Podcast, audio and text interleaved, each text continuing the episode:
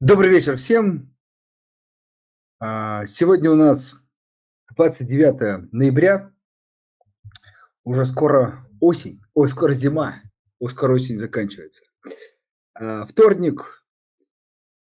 И мы проводим очередной эфир.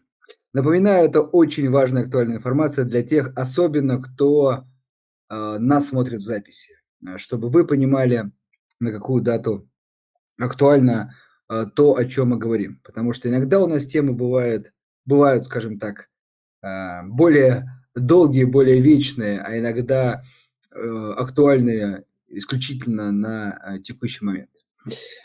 Надеюсь, что, кстати, сегодняшний эфир, наверное, что-то э, смежное. С одной стороны, не э, скоропортящееся, но с другой стороны и не актуальная на э, долгие времена. Сегодня мы поговорим про дивиденды, про дивиденды э, в иностранных акциях, в иностранных э, компаниях. И это все-таки вещь, которая меняется, исходя из отчетностей компаний. Ну что, по сложившейся традиции, давайте буквально 2-3 минутки я что-нибудь расскажу интересного или не очень. То, что происходит на рынке, пока мы будем собираться и минутки через, опять же, 2-3 начнем, представлю гостя и обсудим текущую тему. Э, для тех, кстати, кто онлайн с нами, напоминаю, что у вас есть возможность задавать вопросы. В последнем посте в нашем телеграм-канале вы можете э, писать вопросы, и я их постараюсь во второй части обязательно задать нашему гостю. Так, о чем сегодня вначале бы хотелось бы поговорить? Во-первых, российский фондовый рынок. Знаете, вот я смотрю, по крайней мере, на дневные графики. Давно я не видел такой низкой волатильности. А, надеюсь, это не классическое затишье перед бурей, а, вот, а просто ну, некие, некое снижение э, волатильности в целом. А, на собственный взгляд, все-таки связываю это в большей степени с отсутствием такого сильного, шокирующего, в хорошем и в плохом смысле, а, новостного потока. То есть нет сильно хороших, сильно плохих новостей. Новостной поток, можно сказать, ровный. Ну и, собственно, рынок, не имея каких-то пищи для движения, немножко замер. Это уже, можно сказать, какая э, на недельном графике я смотрю, пардон, вот недельные свечки, а уже раз два, три, четыре, пятая неделя идет в очень-очень узком диапазоне. А, можно сказать, что некое равновесие, но посмотрим. Вот. А, это на российском рынке. Кстати, а, очень похожая ситуация и на российских облигациях. В среднем индекс надежных облигаций замер около 9%. И тоже не меняется, наверное, вот те же самые 3-4 недели. Можно констатировать пока такой э, очень узкий боковик. Хорошо, будем смотреть, будем следить, чем это э, как говорится, закончится, в какую сторону рынок э, двинется. Но мы надеемся, что с текущих уровней и при текущих дивидендной политике российской компании э, вверх больше вероятности.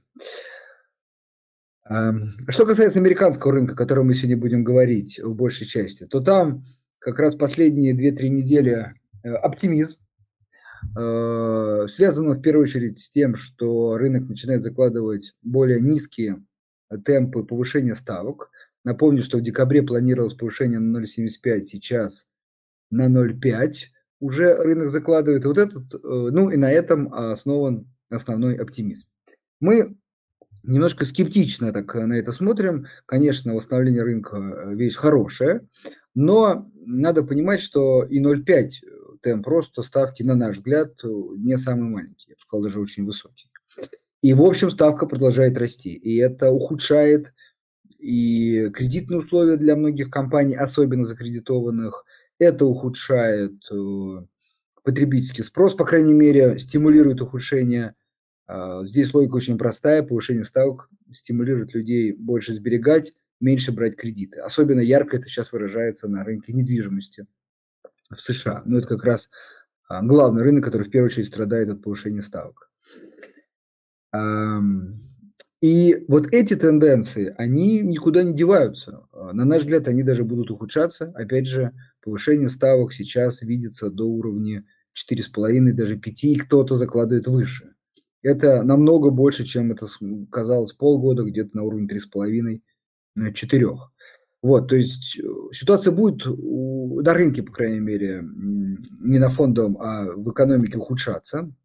Вот, напоминаю, что все это ради борьбы с инфляцией, ради ее замедления. Сейчас она 7,8 последние цифры, это намного выше 2-2,5, э, который хочет видеть ФРС, Центральный банк США. В общем, я к тому, что ну, борьба еще не то что впереди, но еще предстоит. А рынки уже, скажем так, достаточно оптимистичны. Да, надо, конечно, всегда помнить, что рынки э, смотрят в будущее, всегда э, в первую очередь реагируют на как бы начало положительных сдвигов, на начало отрицательных, но вот насколько можно сказать, что уже начало, вот мы все-таки здесь сдержаны. И считаем, что еще коррекция может случиться на рынке. В общем, наша рекомендация быть осторожным с этим оптимизмом, Эм, ну, а дальше э, уже э, вы решите сами. Кстати, может быть, и сегодня тоже в том числе об этом поговорим. Ну что, вот основные истории, которые конец прошлой недели этой происходили из, на мой взгляд, наиболее важного. Поэтому давайте перейдем к сегодняшней теме. Сегодня тема звучит дивиденды в зарубежные акции. Предлагаю немножко отвлечься от российского рынка, достаточно много мы про него говорили. И сегодня у нас в гостях э, Роман Ватинцев, автор проекта «Тысячу долларов дивидендами». Роман, добрый вечер. Добрый вечер, Андрей. Добрый вечер, слушатели. Я с вами. Да, добрый вечер. Роман, э, вы у нас, опять же, это всегда опасаюсь, вспоминаю, достаточно много у нас эфиров, много гостей, могу запутаться, но все-таки думаю, что в первый раз. Вот, поэтому по, по сложившейся уже традиции а, могли бы э, вначале рассказать про себя, про ваш опыт на опыт инвестирования, опыт работы на различных фондовых рынках. Да, конечно. Я частный инвестор не представляю никакую компанию и не работаю ни в какой инвестиционной компании. Я занимаюсь только своими личными финансами и занимаюсь в первую очередь дивидендной стратегией. Почему я здесь выступаю тогда как эксперт? Потому что три с половиной, даже четыре уже года назад я затеял такой дивидендный эксперимент, где решил собрать портфель из зарубежных акций, именно дивидендные акции и сделать это публично. Я выбрал такую стратегию, которая достаточно популярна за рубежом, но практически неизвестна, да и вообще, в принципе, была неизвестна на тот момент в российском сегменте о том, как строить э, такие дивидендные портфели именно за счет зарубежных активов. Она называется Dividend Growth Investing. Это основа моей стратегии. Я буду о ней сегодня постепенно рассказывать, что это за особенная такая стратегия, почему она является таким некоторым стандартом – мировым стандартам э, построения дивидендных стратегий в Америке в первую очередь, ну и в принципе в, э, развитых странах. Почему ее выбрал и в чем ее особенность? Я такой классический дивидендный инвестор. На акциях можно зарабатывать двумя способами. Мы либо зарабатываем на движении цены, цене, акция подросла, мы ее продали, и вот э, с разницей цены покупки цены продажи мы заработали. И второй источник э, получения прибыли от акций – это выплата дивидендов. Я строю свою стратегию из расчета получения только дивидендов. То есть вся прибыль, которую я рассчитываю забирать с портфеля для использования а, своих затрат для жизни, для обеспечения семьи и так далее, для своего дохода, это именно дивидендная доходность. Поэтому здесь моя задача сформировать такой портфель, который постоянно платит дивиденды, и вот как раз попытаться сделать такую структуру, чтобы дивиденды были стабильны, и среди дивидендов можно было а, покрывать какую-то часть своих затрат, ну, при достаточно, достаточном э, труду, труду с моей стороны, то, может быть, даже и полностью обеспечить себя за счет этих дивидендов.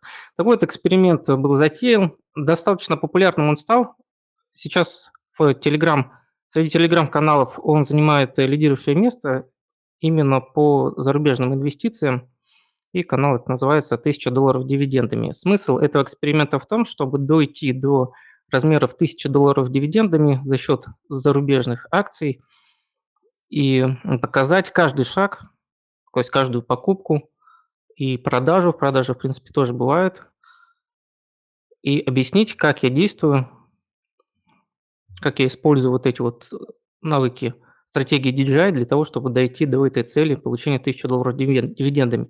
Соответственно, сколько времени на это уйдет, сколько денег на это уйдет и как реагирую, показываю, как я реагирую на все события, связанные с конкретными акциями, которые я покупаю, и с событиями, которые происходят на рынке. Вот такой вот эксперимент, и вот такой вот э, я специалист по зарубежным акциям. Это кратко, но сейчас будем детальнее разбирать. Да, хорошо. Э, Роман, наверное, сходу хочется уточнить. Вот тысячу долларов дивидендами – это э, как? Это вот вообще в какой-то момент получить тысячу? Либо это за год, либо выйти на месяц тысячу долларов? То есть вот какой план вот? Да, я, видно, упустил это финальное слово. Тысяча долларов в месяц. Тысяча долларов в месяц. То есть мы постепенно, я постепенно покупаю дивидендные акции. Они сначала приносят небольшую сумму, я ее реинвестирую, докладываю еще деньги из кармана, и так двигаюсь до тех пор, пока дивидендный доход не будет в среднем составлять 1000 долларов в месяц. После этого эксперимент будет завершен и будут подведены какие-то итоги. Это достаточно долгосрочная такая стратегия, которая продлится лет 10 из того темпа, который я иду. Три с половиной года пройдено. Впереди еще а, много лет, много интересных событий нас ждет. И вот как я постепенно иду, об этом а, я и рассказываю. Хорошо. Это правда, что много событий ждет. Роман, а если не секрет, вот сейчас на какой уровень дивидендов вы вышли уже? Ага, ну, портфель публичный, поэтому я просто сейчас открываю его на сайте, и вот передо мной картинка.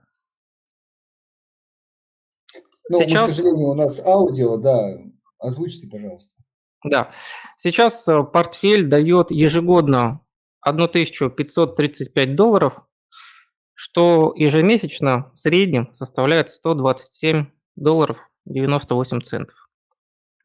В среднем, потому что есть сезонность на американском фондовом рынке. Какие-то месяцы дивидендов приходит больше, каких-то меньше. Вот если в среднем поделить тот размер выплат, который сейчас производит компании, а, сложить их, годовые все значения, разделить на 12 месяцев, то вот в среднем получается такой результат. Хорошо. А, Роман, тогда предлагаю перейти сразу к выбору, к вашему подходу. Как вы выбираете дивидендные бумаги, дивидендные компании? На что смотрите? Вот, если можно, об этом давайте поподробнее поговорим. Да, Андрей, спасибо. Давайте я обозначу для тех слушателей, кто не занимается дивидендными акциями, кто вообще не покупает акции, скажем так, впервые что-то слушает, либо покупает акции, может быть, даже дивидендные, но покупает их на российском фондовом рынке – Соответственно, смотришь в том числе и на зарубежный рынок через призму своего опыта а, покупки местных компаний. Я хочу сейчас рассказать, в чем особенность именно зарубежных дивидендных акций, в чем они отличаются именно со своей дивидендной стороны от российского фондового рынка, от российских акций на российском фондовом рынке. А, на российском фондовом рынке а, у нас примерно 200 компаний, 200 акций, которые мы можем купить через фондовый рынок, большинство из которых платят дивиденды. И эти дивиденды достаточно большие, крупные, но они недостаточно стабильные. В том плане, что размер выплат и регулярность выплат зависит от того, насколько эти дивиденды, эти доходы нужны а, основному владельцу, мажоритарному владельцу компании, во-первых, а во-вторых, насколько был удачным год. Соответственно, если мы посмотрим на историю выплаты российской компании, то мы не увидим каких-то стабильных историй. То есть там есть, конечно, компании, которые регулярно платят дивиденды, есть э, компании, которые платит дивиденды, и если провести какую-то динамику, то она будет положительной, то есть компания будет все больше и больше постепенно наращивать эти, эти дивиденды. Но если такой результат сравнить с тем, что мы видим на зарубежном фондовом рынке, то мы обнаружим, что это выглядит достаточно а, ненадежно. В чем особенность тогда зарубежных а, компаний? Том, что, во-первых, их больше. А, центральные, центральные мои активы, они находятся именно на американском фондовом рынке, и если мы смотрим на эти рынки, на бирже, на NASDAQ, то там порядка 6,5 тысяч акций, многие из которых платят дивиденды, пусть в процентном соотношении там не так много дивидендных акций, как в России, но именно за счет большого количества получается, что в целом там акций больше. И есть э, значительная группа компаний, которые там придерживаются стабильной дивидендной политики. Что значит стабильной дивидендной политики? Это значит, что они выплачивают дивиденды постоянно из года в год. И они могут выплачивать эти дивиденды достаточно долго, бесперерывно.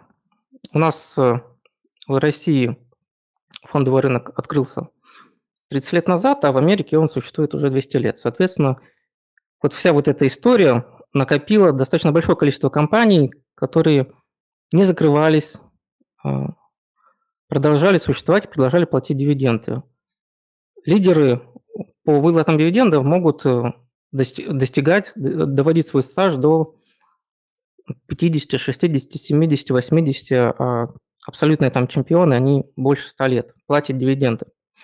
При этом мало того, что они платят дивиденды, да, одно дело платить дивиденды, и в России тоже дивиденды платят, но они делают это стабильно, и они стараются каждый год эти дивиденды повышать. А сначала они платят одну сумму, на следующий год они платят чуть больше, затем чуть больше и могут повышать на 5%, на 7%, на 3% в год. И постараются, постараются придерживаться вот этого своего э, регулярного, регулярной такой методики выплаты дивидендов. И они, у них получается, у некоторых акций делать это достаточно долго. Некоторые акции вот, наверное, наиболее известный список э, акций, которые постоянно платят дивиденды, это дивидендные аристократы. 25 лет должна компания платить дивиденды и повышать. То есть в течение 25 лет каждый год все больше, чем в прошлом году. Именно больше размер выплат, сумма в деньгах. Дивидендная доходность, она может, конечно, варьироваться в зависимости от цены акций, а не только от выплат. Но вот именно в абсолютных значениях, в цифрах, а, каждый год дивиденды таких компаний становятся все больше и больше. Но это не самый крутой с точки зрения долгосрочных выплат список. Есть и более списки существенные. Есть дивидендные короли, которые 50 лет подряд платят, каждый год повышают. И есть акция, вот э, акция чемпиона, она там 63 года самая, самая такая долгосрочная акция, платит и повышает, что главное каждый год. Что значит это повышает? Это значит, что компания, если взглянуть на историю экономики американской, мировой, фондового рынка, пережила достаточно много кризисов, разноплановых кризисов. Кризис текущего года, 2020 а, года, э, кризис коронакризис, э, кризис доткомом 2000 2000 года, кризис 2008 года и так далее, более старые кризисы в том числе. И каждый год, а, когда была проблема на рынке, когда были проблемы в конкретных секторах экономики, в конкретных странах, в конкретных типах акций, а, компания находила в себе силы, несмотря даже на падение прибыли, в том числе у себя, продолжать, продолжать наращивать дивиденды и повышать их даже в эти нестабильные времена. Поэтому создание а, стратегии для получения постоянного регулярного дохода именно за счет дивидендов, получается более стабильно строить именно на зарубежных акциях, в первую очередь американских акциях. Поэтому я это и делаю. Так вот, в Америке таких акций, которые постоянно платят дивиденды, их повышают. Если мы говорим о уже каком-то более понятной политике, где можно действительно сказать, что компания придерживается этого, этой, этого подхода, что это не случайность, то давайте возьмем, например, 5 лет. Вот 5 лет, если компания уже платит дивиденды каждый год их повышает, можно сказать, что действительно они стараются, по крайней мере, стараются, еще непонятно, получится или нет, но вот уже начали придерживаться этой дивидендной политики повышений. Таких компаний 750 или чуть больше э, штук, которые можно купить и рассчитывать на растущие дивиденды. Чем срок становится Роман, больше... секундочку. Да. Да, секундочку. Еще раз, сколько компаний таких? Ну, 750 плюс. Я могу сказать даже точную цифру. Да, не-не, ну это и так много. То есть это, это компании, которые что, еще раз, если можно вот... Дивиденды Это- повышали. Мгм. Это компании, которые можно купить на американском фондовом рынке, которые каждый год платят дивиденды и каждый год его повышают. И делает это минимум 5 лет. То есть уже в течение 5 лет, 5 лет они выплатили дивиденды больше, чем в предыдущем году. И таких 750 компаний. Да, таких компаний очень много. Я даже я, честно говоря, вроде знаком с рынком с американским, но удивлен. Окей, то есть 5 лет платят и каждый год увеличивают.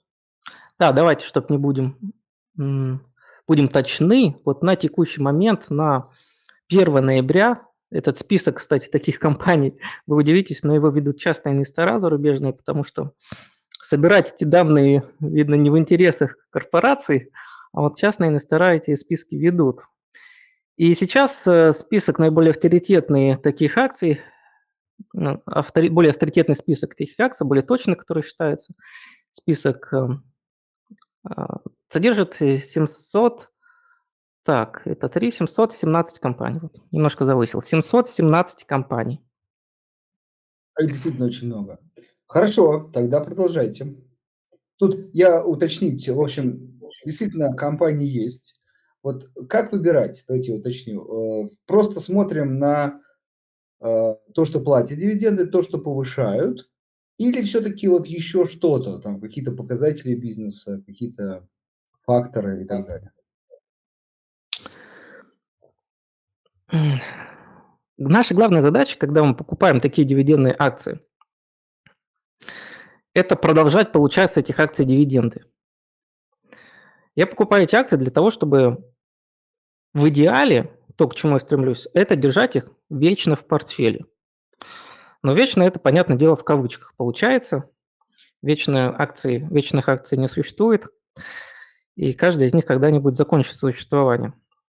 Причем не обязательно плохо. Многие компании заканчивают существование за счет того, что их поглощает какая-то более успешная фирма. Это происходит даже с крупным бизнесом. И от этого инвестор частенько выигрывает даже больше. Но а, задача моя – это долго держать эти акции, и я буду рад, если они в моем портфеле останутся навсегда. Ну, я имею в виду навсегда, пока я могу заниматься инвестициями.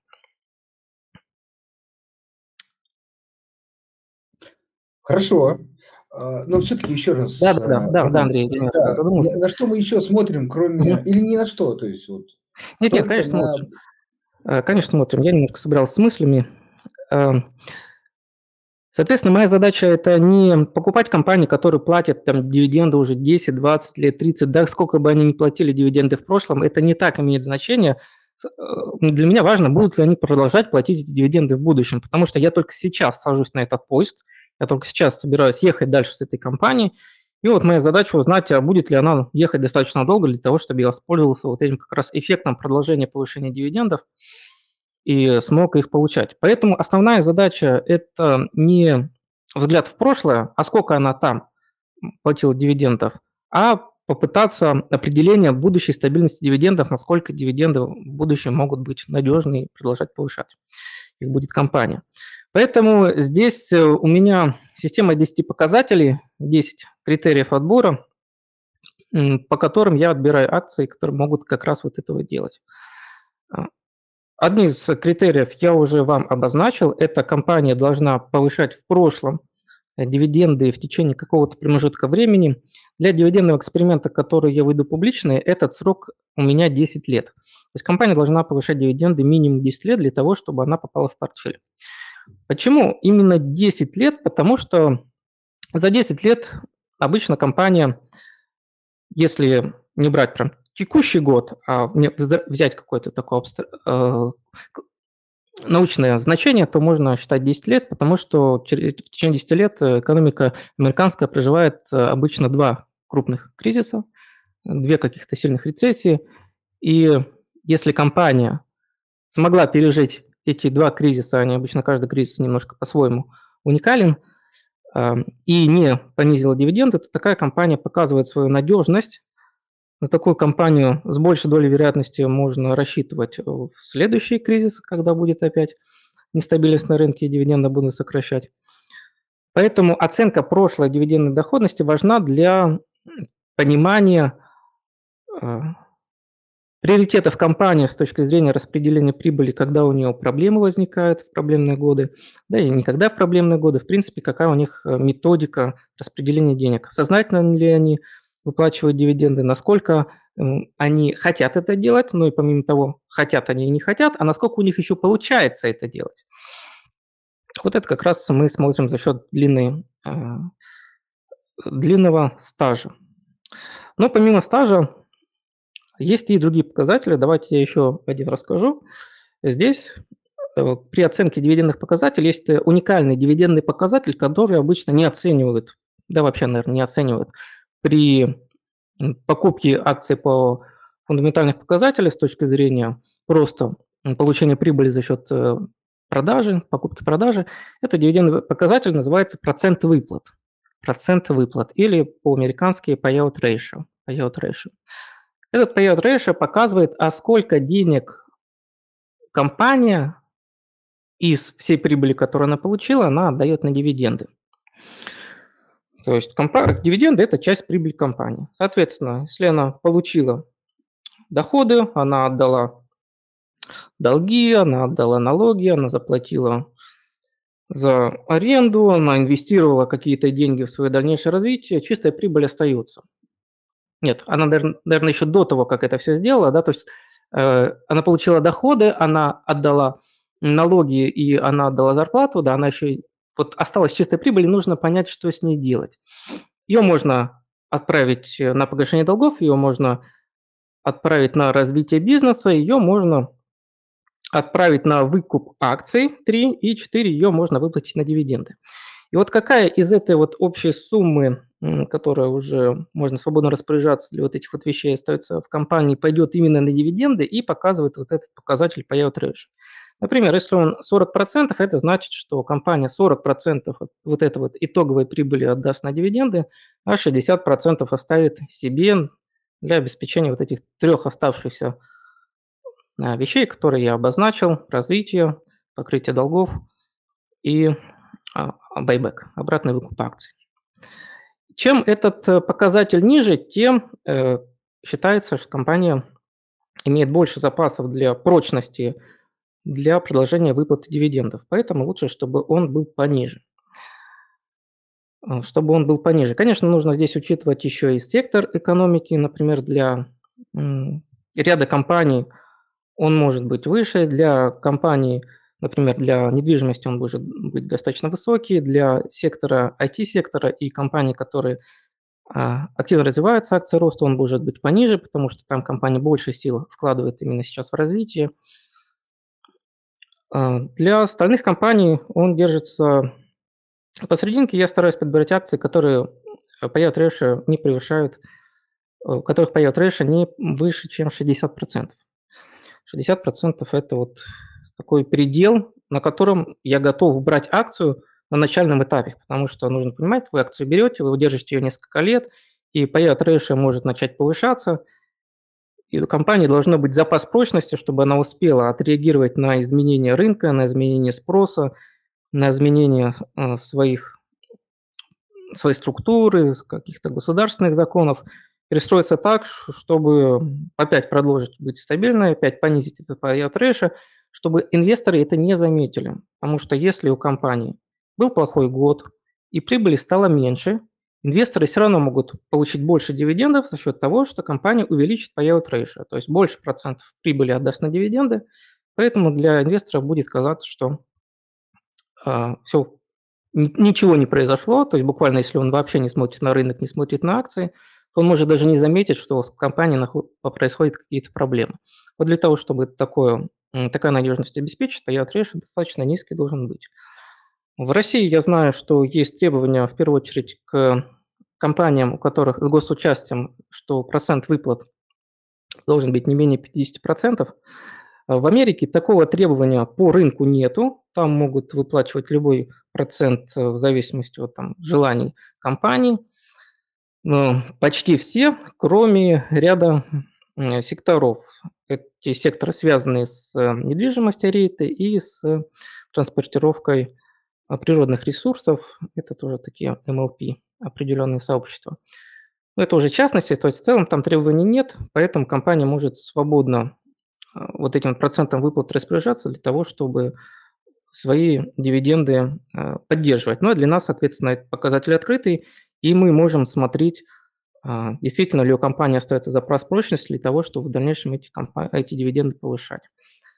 Вот давайте пока тут остановимся. Да, а, смотрите, меня смущает один только вопрос. А, вот если а, доля выплат 60%, это ну, не так много на самом деле. Ну, немало, но и немного, то есть от прибыли. И с учетом все-таки ну, дороговизны, даже сейчас, опять же, на мой субъективный взгляд, американских акций, вопрос, на какую дивидендную доходность можно рассчитывать в этом случае? То есть вот в номинальных цифрах, допустим, вы инвестируете 1000 долларов, там, неважно, 100 долларов, 10 тысяч. То есть какая в среднем сейчас див доходность, которая устраивает вас, либо на среди тех компаний, которые вы выбираете? Отличный вопрос, очень правильный. Как раз сколько денег мы можем получить. Американский рынок с точки зрения дивидендной доходности, начальный, который вы можете вот сразу получить в первый год, он достаточно низкий. Особенно по сравнению с российским фондовым рынком. Э, если мы возьмем средний показатель, а средний показатель проще всего убрать на каком-то индексе, поэтому возьмем S&P 500, то дивидендная доходность S&P 500 сейчас около 2%, чуть ниже, 2%. Это значит, что вы, если инвестируете 100 долларов, понятно, что американские акции покупаются, продаются за доллары, то в течение года вы можете рассчитывать на 2 доллара в виде дивидендов без учета изменения цены акции. С ценой акции может произойти что угодно, вы можете там и заработать 10% и потерять 30%, не суть. Именно дивидендная доходность, она будет в районе вот 2%. Однако э, S&P 500 включает 500 крупнейших американских компаний без а, какого-то ранжирования по дивидендной составляющей. Соответственно, в этом списке есть компании, которые платят высокие дивиденды, есть компании, которые платят низкие дивиденды, есть компании, которые вообще не платят дивиденды, туда они все равно попадают просто из-за размера своей капитализации. Вот если мы возьмем э, все-таки более такие специфичные ETF-фонды, либо индексы, которые отслеживают именно дивидендные акции, ну, для простоты, опять же, возьмем тот же самый список дивидендных аристократов, который мы сегодня упоминали – 25 лет повышает дивиденды компания и должна быть в списке S&P 500, то по нему значение будет э, уже чуть выше двух. Чуть выше двух, может быть, два с половиной. И опять же, это не так много. Если Сейчас, мы возьмем какие-то... Да, секундочку, это очень важное уточнение хотел бы сделать. То есть S&P 500, где очень много компаний ну, действительно не платят, потому что в Америке там часто и байбеки распространены ниже двух, а вот исключительно дивиденды всего лишь ну, больше двух. То есть небольшая разница, да? Просто странно немножко. Нет? Да, странно немножко, и мы сейчас с вами разберемся, почему так происходит. Но прежде чем мы разберемся, почему так происходит, я вас еще сильнее напугаю. Я скажу, что если мы возьмем какую-то компанию, которая очень давно платит дивиденды, не просто 25 лет, а там более 50 какой-нибудь, Джонсон Джонсон, например, Coca-Cola, то их дивидендная доходность тоже не будет не выше, чем вот эти вот 2-3% может быть. Ну, может быть, ну да, вряд ли больше сейчас 3% кого-то из них, кого я перечислил. Дивидендная доходность. Опять же, она не будет больше. А вот теперь давайте поймем, почему это происходит. Потому что дивидендная доходность – это параметр, в котором участвуют две цифры. Чтобы понять, какая у нас дивидендная доходность, у нас, э, нам нужно взять две цифры. Первый – это размер выплаты дивидендов, сколько компания платит на одну акцию, там 5 долларов, 6 долларов, 10 долларов. И сколько текущая цена акции, сколько эта акция сейчас стоит. Соответственно, если компания платит 1 доллар в виде дивидендов, а цена акции 100 долларов, то дивидендная доходность по этой акции 1%. Соответственно, если компания платит дивиденды долго и постоянно, но и, постоянно их при этом повышает, дивидендная доходность может и не расти, если растет цена акций. Когда инвесторы видят, что компания стабильная, что у нее растет прибыль и, соответственно, растут и дивиденды, то они больше начинают ценить эту компанию, и цена на эту акцию начинает расти. Поэтому, когда бы вы не покупали эти акции, у них э, дивидендная доходность, э, вот, это, вот этот эффект дивидендной доходности на старте, он не ощущается. Вы всегда покупаете где-то вот эти вот 2%, может быть 3, может быть 4. Но здесь есть эффект накопительный. И про вот этот накопительный эффект я как раз хотел вам чуть тоже рассказать сегодня. Как же воспользоваться вот этой возможностью постоянного роста дивидендов? Получается, что дивиденды растут, но когда вы бы не купили, они какие-то маленькие, там 2%, 3%. Я скажу, что этим эффектом воспользоваться роста дивидендов можно, и есть инвесторы, которые им активно пользуются и получают э, более там, 10, 20, 30 процентов дивидендов каждый год на вложенные деньги от Э, американских зарубежных компаний именно дивидендами. И есть и люди, кто получает и больше. Ну, понятное дело, что каждый рассказывать не будет, поэтому возьмем кого-то известного. Один из самых известных, на ком можно поставить пример, это э, Уоррен Баффет. У Уоррена Баффета есть акции Coca-Cola, которые он покупал еще в 80 каком-то там девятом или 87 году, и она тогда платила дивиденды на уровне 2%. Ну и стоила она тогда тоже, не так, как сегодня. И вот эту, акцию держал в течение 30 лет, и сейчас Уоррен Баффет на ту сумму, а, которую он вложил 30 лет назад, получает 50% в виде дивидендов. То есть половину от э, той цены, которую он изначально покупал акцию, он получает каждый год в виде дивидендов. Ну, цифра, конечно, уже более приятная. Сразу возражение – встречно опровергаю по поводу инфляции. Когда я говорю 50%, то инфляция уже учтена. Инфляция именно валютная, долларовая инфляция. Если мы инфляцию не учитываем, то дивидендная доходность Баффета, она в районе 75% на вложенные деньги по конкретно вот акции Coca-Cola. Отсюда мы получаем какой результат, что если мы хотим получать э, вот этот вот э, нарастающий эффект роста дивидендов, то мы один раз покупаем акцию, дальше мы начинаем, продолжаем ее держать, из года в год она начинает наращивать, продолжает увеличивать дивиденды, и относительно той суммы, которую мы покупали, наша дивидендная доходность постоянно растет. Эта дивидендная доходность называется yield of cost. Она ваша всегда будет выше, но если вы эту рынку, по рынку захотите купить эту акцию, вы не сможете эту дивидендную доходность получить. Почему? Потому что цена тоже будет расти вслед за дивидендами. Поэтому каждый раз, когда вы входите на рынок, вы получаете низкую дивидендную доходность, но чем дольше вы сидите в акциях, которые эти дивиденды постоянно повышают, чем ваша дивидендная доходность становится все больше и больше. Если мы при этом а, покупаем дивидендные акции, которые вот, э, регулярно выплачивают дивиденды и стабильно повышают их рост, то мы можем составить такую стратегию, где будет, э, который станет источником вашего дохода с постоянными растущими выплатами. Вот это то, чем я занимаюсь. Давайте, Андрей, еще комментарий. Да, да, Роман, сейчас перейдем к вопросам, поэтому, дорогие слушатели, пожалуйста, вижу, что уже пишете, но, может быть, будете еще, хотите что-то еще спросить. Самое время. Роман, а, наверное, от меня пока финальный вопрос. А, не кажется ли вам вот эти дивиденды в 2%, ну, все-таки понятно, есть возможность реинвестирования, есть возможность в будущем получать номинально больше, но все-таки американский фондовый рынок рос последние там, 10 даже плюс лет, достаточно сильно вырос. Ну и много мы об этом говорили, о таком неком эффекте пузыря на американском рынке, и вот в том числе а, на компании дивидендов. Понятно, что там, компании роста пресловутые, Сейчас уже многие схлопнулись и схлопываются, но все-таки, может быть, и в дивидендных историях есть э, некий там пузырь, и стоит, например, дождаться их снижения. Или все-таки вы, как я люблю говорить, с рынком не играете в азартные игры, а покупаете регулярно, и неважно, ну, там, высокая сейчас доходность, невысокая, тут важна последовательность. Хороший вопрос, тоже толковый. Спасибо, Андрей, за хорошие вопросы. Э, я выбираю второй вариант из тех, что вы перечислили. По той тому портфелю, который я веду публично, я именно так и действую. Я каждый месяц вкладываю по одной тысяче долларов, вне зависимости от того, что происходит на рынке. Когда я вкладывал в течение 45 месяцев, каждый месяц по 1000 долларов.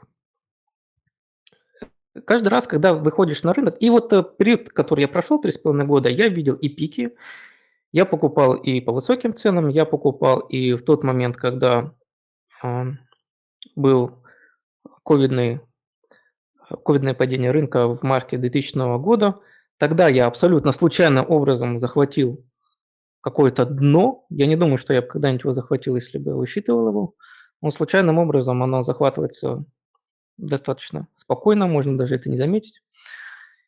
И почему я так действую? Потому что если мы рассматриваем долгосрочные стратегии, то есть э, от 10 и более лет, а как я сказал, в моем случае это в кавычках вечное владение акцией, то а, начальная точка покупки акции, она уже начинает терять значимость. Это значит, что у американцев есть такая поговорка, которая на русский язык переводится достаточно нелепо. Она звучит как «время на рынке важнее, чем время на рынке». Но если мы посмотрим оригинальное значение, она значит, что намного важнее, сколько времени ваши деньги находятся в акциях, чем то, сколько времени вы сидите и ждете нужного момента, прежде чем вы эти деньги в акции положите. Потому что э, с точки зрения цены действительно может подрасти, акция может упасть, и есть желание найти какое-то более низкое значение, и это начинает быть оправданно. А с точки зрения дивидендных выплат э, здесь все достаточно прозаичнее. Как только вы кладете а, дивидендные акции на фондовый рынок, в тот же момент они начинают работать. То есть они начинают приносить дивиденды. И вы в этот момент можете уже начать реинвестировать эти дивиденды, и вот здесь запускается сложный процент. Я про сложный процент что-то сегодня еще ни разу не упомянул, но по сути это вот как бы основное из достоинств этой стратегии то, что в ней раскрывается в полноте сложный процент. За счет возможности постоянного реинвестирования дивидендов, за счет постоянного увеличения роста выплаты а, дивидендов от компании. Поэтому э, в долгосрок я делал расчеты, и расчеты, да, и исследования сторонние показали, что даже если бы у меня была мега система, которая умеет определять э, пики цен, я был бы не намного успешнее, чем я бы просто покупал регулярно.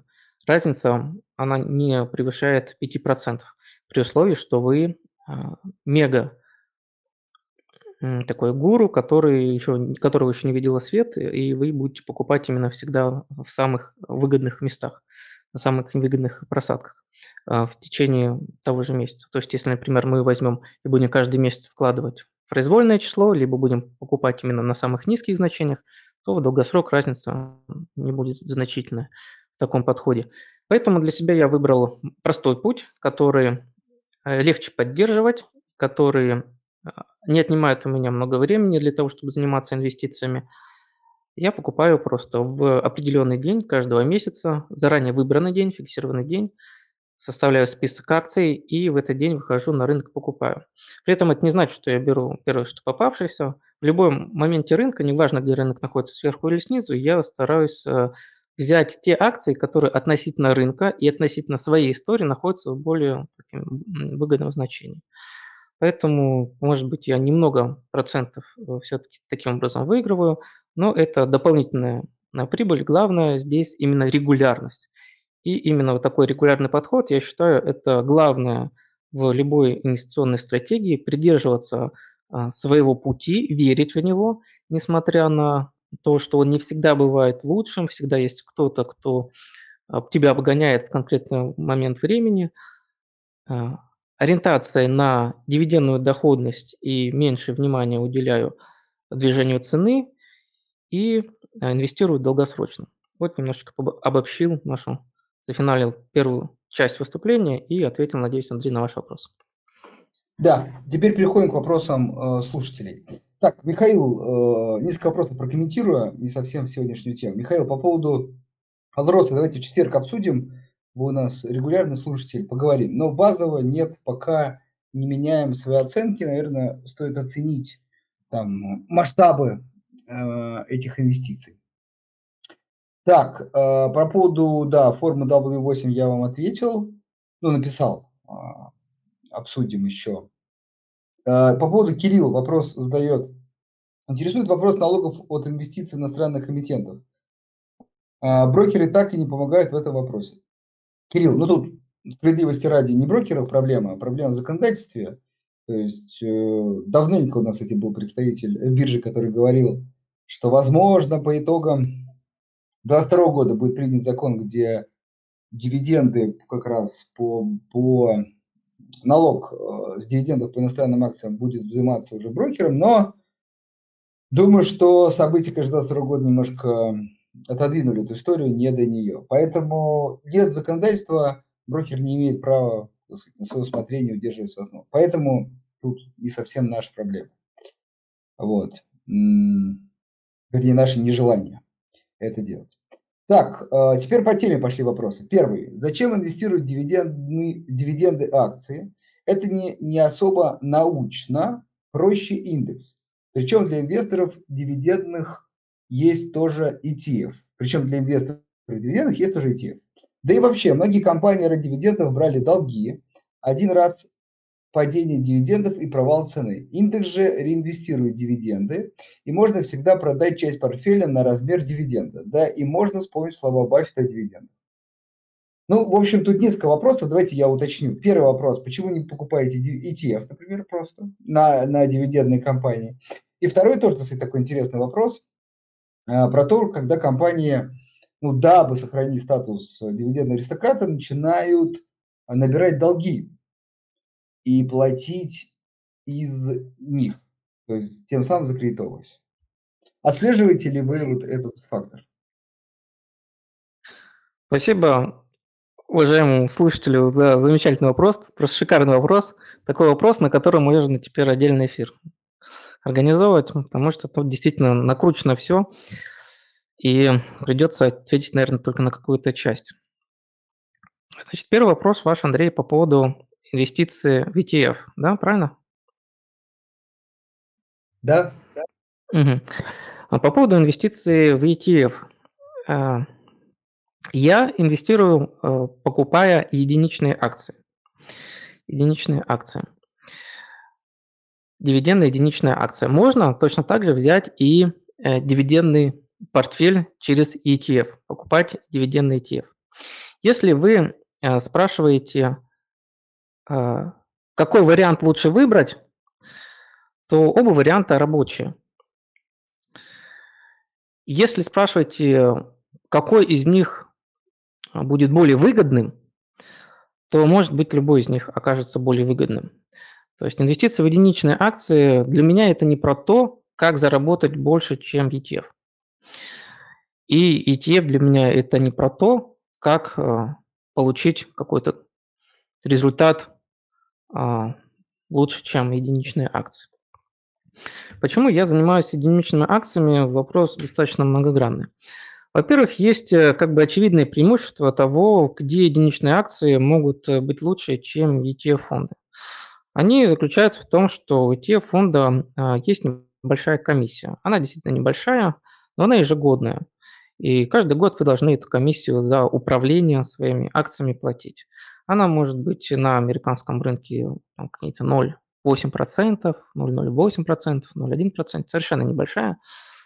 Но сюда накладывается, во-первых, э, эффект того, что она взимается с вас ежедневно, хотя она ежегодная, она разделяется и э, каждый день продается доля актива на вот эту вот небольшую сумму для того, чтобы э, вывести прибыль а, фонда. Поэтому получается, что вы не за год платите какую-то сумму, а постепенно лишаетесь дохода, который в течение года не сможете использовать. Ну и во-вторых, э, на долгосрочную перспективу даже небольшая комиссия, она начинает э, играть значительную роль. Конечно, в единичных акциях есть свои комиссии, которые в ряде случаев может перекрыть э, комиссии фондов. Я имею в виду комиссии на единичные, на покупку акций, на сделки. Мы сделок делаем больше, когда покупаем единичные акции, соответственно, и комиссия на покупку больше. Но есть брокеры, которые не берут комиссии за сделки. Для русских они, к сожалению, недоступны. Но даже если не учитывать этот факт, то в долгосрочных портфелях все-таки больше негативный эффект будет сказываться именно владение ETF а, а, а портфелем, чем единичных акций. Это я только один, одну сторону разобрал, есть и другие стороны. Например, когда мы покупаем ETF-фонд, то мы покупаем э, все акции которые есть в, порт, в этом ETF-фонде, и у нас уже нет возможности отказаться от какой-то а, акции, если вдруг нам кажется она ненадежной. Просто потому, что по критериям этого фонда она подходит в этот фонд, и она там должна быть. Ну, как это может негативно проявляться, расскажу на одном примере, чтобы была понятна концепция. Вот возьмем фонд дивидендных аристократов. Вроде очень хороший фонд, почему бы не купить э, именно его? Но если мы посмотрим состав этого фонда, то заметим компании, которые я называю дивидендные симулянты. Это такой мой термин, который обозначает дивидендные акции, которые каждый год повышают дивидендов, но делает это формально. На совсем небольшой процент. Например, на 1 цент в год повышает дивидендную доходность. Это позволяет им оставаться в этом элитном списке, сохранять статус дивидендного аристократа или, может, даже дивидендного короля, но абсолютно не интересен с точки зрения результатов для дивидендного инвестора. Если бы у него была возможность отказаться от этой акции и выбирать, держать остальные акции, то его результаты, именно дивидендные, были бы значительно выше, ну, соответственно, и потенциал реинвестирования дивидендов и увеличения долгосрочного эффекта сложного процента был бы лучше. Но такой возможности у инвестора нет. А в индексе дивидендных аристократов такая компания не одна. Таких компаний как минимум 3 или 4. Ну, последний раз, когда я смотрел, я выявил 4 таких компании.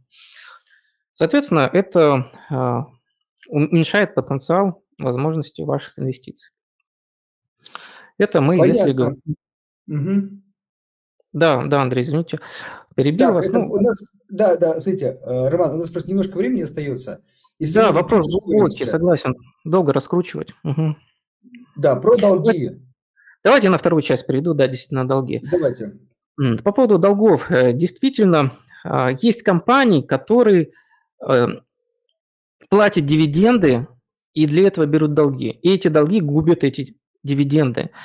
Наиболее громкое показательный, громкий показательный пример последнего времени – компания NTT, американский крупный бизнес, крупнейший бизнес мировой, который занимался предоставлением услуг э, сотовой связи, мобильной связи.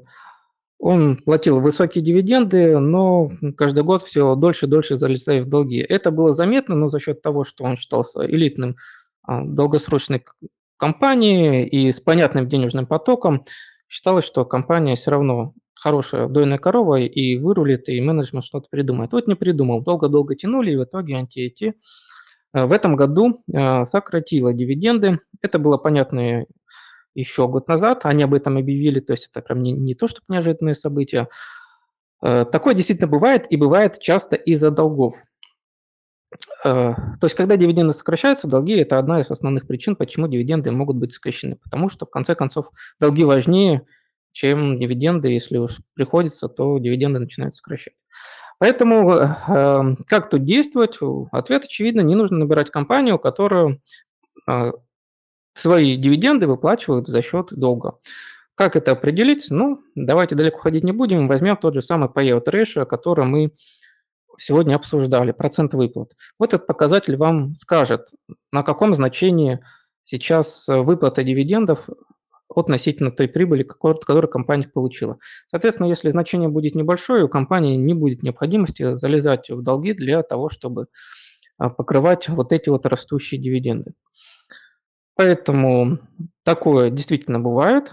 Такие компании не часто встречаются в истории. Дивидендные э, сокращения бывают, э, вот в моем случае один раз я на такое э, попался. Защищаться от этого нужно через анализ перспектив, возможность поддержания дальнейшего выплаты дивиденда и через диверсификацию. Хорошо. Так, а, вопрос от Дмитрия, кстати, хороший, да. Какими, возможно, сервисами вы пользуетесь для отбора компании в свой портфель? Какими сервисами пользуюсь? Э, я пользуюсь э, готовыми списками отбора, э, списками дивидендных акций, вот которых я сегодня упоминал, где вот 700 там компаний есть. Вот на этом этапе я получаю списки, Э, который уже кто-то за меня сделал. Дальше уже начинается индивидуальная работа, где я использую свою методику 10 критериев отбора акций, которые в итоге оставляют выжимку лучшей компании для меня. В принципе, подход такой больше, более затратный, можно и более простыми путями идти, использовать сервисы, которые будут э, давать вам какую-то подсказку и э, как, как, какой-то рейтинг выдавать надежности дивидендных акций. Если мы говорим о зарубежных сервисах, то лучший сервис для Dividend Growth Investing, для вот того типа инвестиций, о которых я сегодня рассказывал, он называется Simple Safe Dividends, а, легкие безопасные дивиденды.com. Если мы говорим про российскую какую-то разработку по оценке зарубежных акций, ну, почему нужно говорить о российской? Потому что тот, который я упомянул только что, он стоит 400 долларов в год. Я не знаю, кто, э, многие ли смогут его оплачивать. Если мы говорим про российский рынок, то у нас тоже есть э, свои э, хорошие сервисы для оценки получения вот таких вот и готовых, готовой оценки идей. Я тут могу назвать сервис Bitmarket. Вот. Но это не единственный вариант. Можно, конечно, прислушиваться к мнению каких-то аналитиков, а, каких-то специалистов, кто, может быть, ведет свой дивидендный портфель. И если вам понять принцип, по которому он отбирает эти акции, и вы с этим, в принципе, согласны, то вы можете использовать их идеи, в том числе и для составления подбора своих инвестиций. Хорошо, ну, Роман, немного времени да. остается. Давайте попробуем в таком в режиме Блиц побыстрее ответить, чтобы добить все вопросы. А, вопрос от Константина. Э, сколько уже вложено в портфель? Опять же, если не секрет. Ну, не секрет, кто слушал внимательно, наверное, уже посчитал. 45 месяцев идет эксперимент по 1000 долларов в месяц, соответственно, 45 тысяч долларов. Хорошо. А, вопрос следующий. Э, так, а, от Максима, ну, мы ответили по поводу того, что компании залазят в долг и так далее. Вот, э, ну, вы просите меня прокомментировать, я, может быть, кратенько скажу, ну, то есть я как бы стараюсь оценить компанию не только вот по дивидендам, но потому что я и не выбираю только дивидендные компании. Вот, поэтому тут может быть немножко другой подход. А, от слушателя еще вопрос. Какой минимальный процент для выбора, я думаю, див-доходность? Вот есть такой критерий, что, ну, вы сказали там 2, может быть, меньше, ну, например, полтора или один. Вот есть какой-то минимальный критерий? Минимальный порог? Минимальный порог. Да, постараюсь ответить на вопрос кратко, что будет сложно. А, э, я, когда выбираю дивидендную доходность, я не стараюсь брать высокие выплаты дивидендов. Я постарался показать, что не так важно, где ты начинаешь, главное работать в долгу. Соответственно, я могу взять и компанию с дивидендной доходностью 4%, и компанию с дивидендной доходностью менее 2%, менее, чем дает в среднем по рынку. Почему? Потому что вместе с э, размером дивидендов нужно еще смотреть скорость, с которой повышают дивиденды. То есть одни компании повышают дивиденды, как я уже показывал, на 1 цент. Это может быть там 1, 2, 3, 4, 5 процентов в год они повышают дивиденды на эту сумму этот процент. А есть компании, которые повышают дивиденды примерно на 20% в год или на 30% в год. Соответственно, для них я Э, делаю послабление. И рынок так устроен, что если компания повышает дивиденды большими темпами, то дивидендная доходность э, начальная у нее ниже. А те компании, которые выплачивают более высокие дивиденды на старты, их в дальнейшем меньше покупают. Эм, поэтому здесь какого-то значения универсального нет.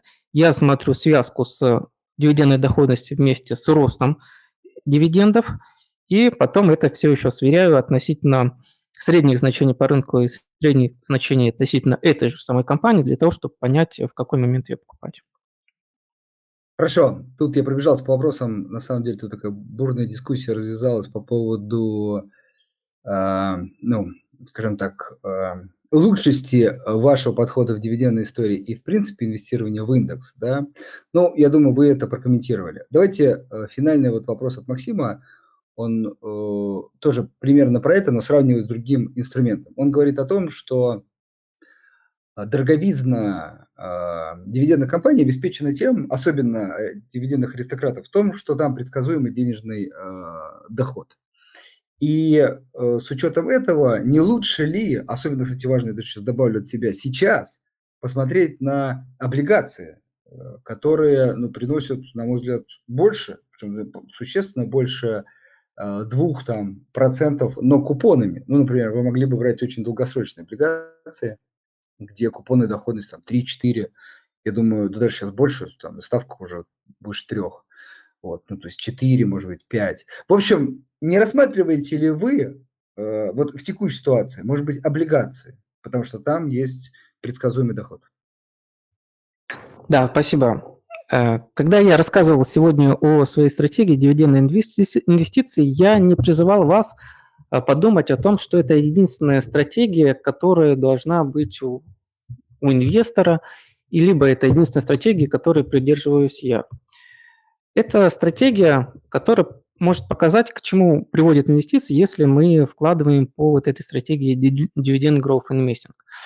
И она э, призвана обеспечивать конкретную цель – достижение долгосрочного растущего источника дохода пассивного э, инструментами, надежными инструментами консервативными.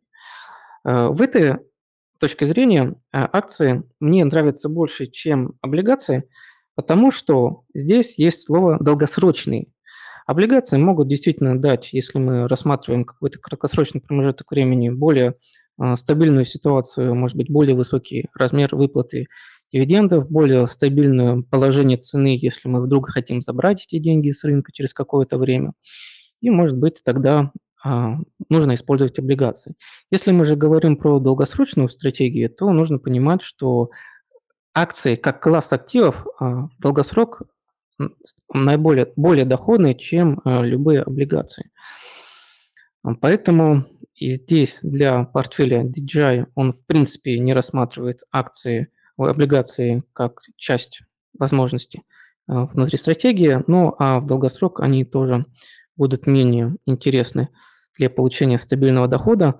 Но это не означает, что облигации в принципе у вас не должны быть. Облигации я тоже использую, как в принципе я использую и ETF акции, э, ой, ETF, э, ну да, ETF э, фонды, и в том числе и дивидендные ETF фонды, но за рамками той части портфеля, которую я показываю публично. Хорошо. И, Роман, можно вот финальный вопрос как раз от слушателя хороший. А какая вот текущая э, дивидендная доходность тех бумаг, которые уже есть в портфеле? Так, э, текущ... У меня сейчас в портфеле 84 акции. Их дивидендная доходность по рынку 2,67%. Их дивидендная доходность на вклад – это то, что я вам сегодня рассказывал, когда э, доходность начинает расти, если вы долго держите акции. Она сейчас 3,41, то есть 2,67 и 3,41. Немножечко подросла дивидендная доходность на вклад именно за счет э, того, что он начинает работать эффект увеличения дивидендов и э, может быть, чуть низкие, более низкие цены, чем сейчас в среднем, когда я эти акции покупал. Вот, ну, понятно. понятно. Угу. Да, спасибо. Акции. эффект, угу. да, эффект этот Все. ощутим.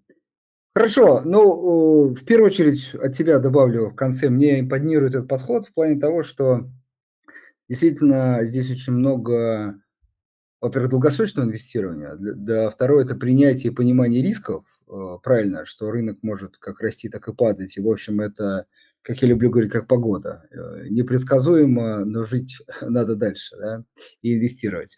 Ну и, в общем, э, сам факт, что у вас есть подход. То есть он не меняется, вы его придерживаетесь. И, в общем, на самом деле, вот 3 эти фактора для меня, они, э, чаще всего обеспечивают доходность, при том, что подходы могут отличаться у людей. В общем, взгляд такой долго как сказать, на инвестирование, как на вложение в бизнес уже, а, дает львиную долю успеха.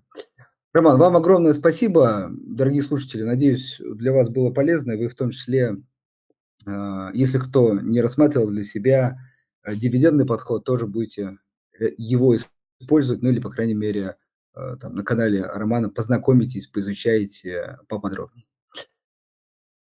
А, всем хорошего вечера. Роман, вам огромное спасибо. Спасибо, Андрей, что пригласили. Спасибо всем, кто послушал. Ам, изучайте дивиденды. Если ваша задача построение регулярного пассивного дохода, то посмотрите в эту сторону, возможно, вам они подойдут. До свидания. Всего доброго.